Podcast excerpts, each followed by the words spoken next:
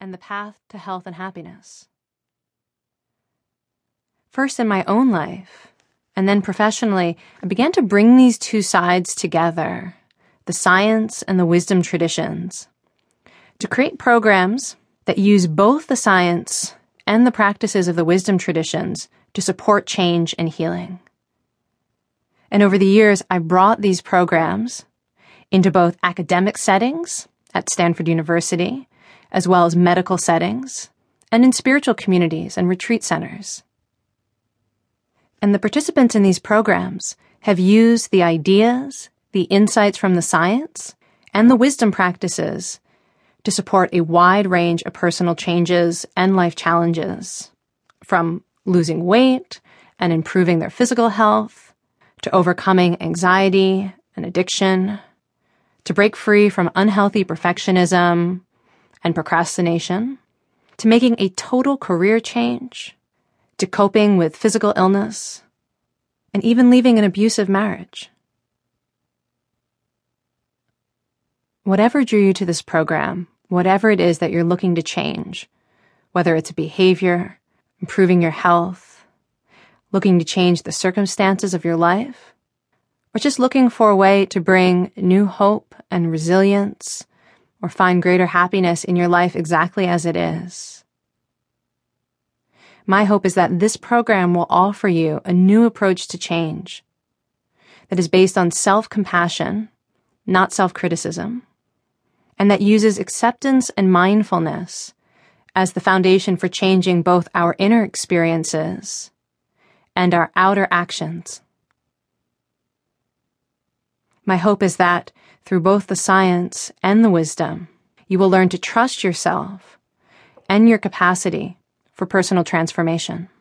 While integrating the science with the wisdom traditions of Buddhism and yoga has been my personal path, whatever path you are on, whether you connect more to the science, to one of these spiritual traditions, or to a different spiritual tradition.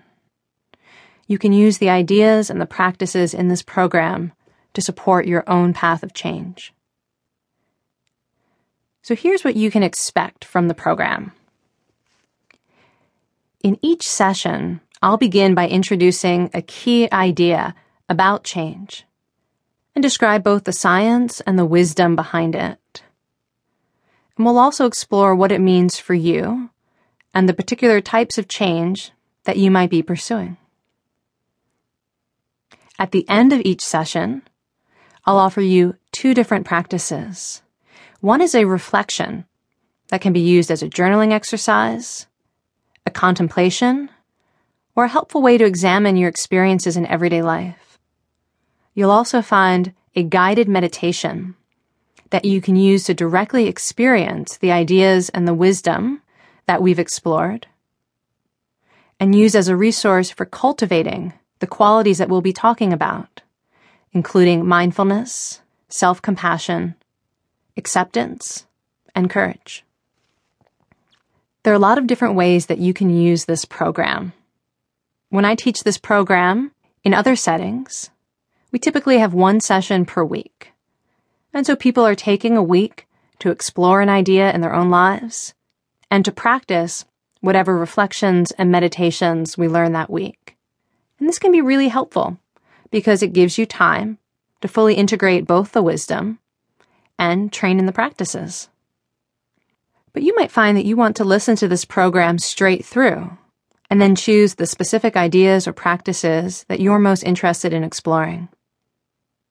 You might also find that you go through the entire program and then go back to the thing that really seemed most supportive or most intriguing to you. There's no one right way to do this. I encourage you to design your own curriculum and take the ideas, the wisdom, and the practices that connect best to your own intention for change. As you go through the program, you might already have in mind a specific thing that you want to change like improving your health or managing anxiety. And if you do, you can listen to all of the ideas and shape each of the reflections and practices to support this goal. But you can also listen with no specific goal in mind, just the desire.